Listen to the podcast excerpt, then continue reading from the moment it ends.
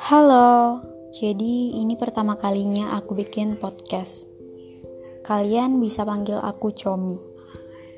Tujuan aku bikin podcast ini adalah untuk menceritakan segala hal tentang dia yang aku cintai.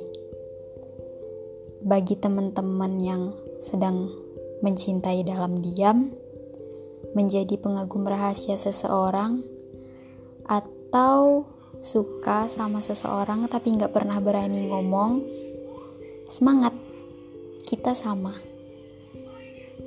Selamat berjuang.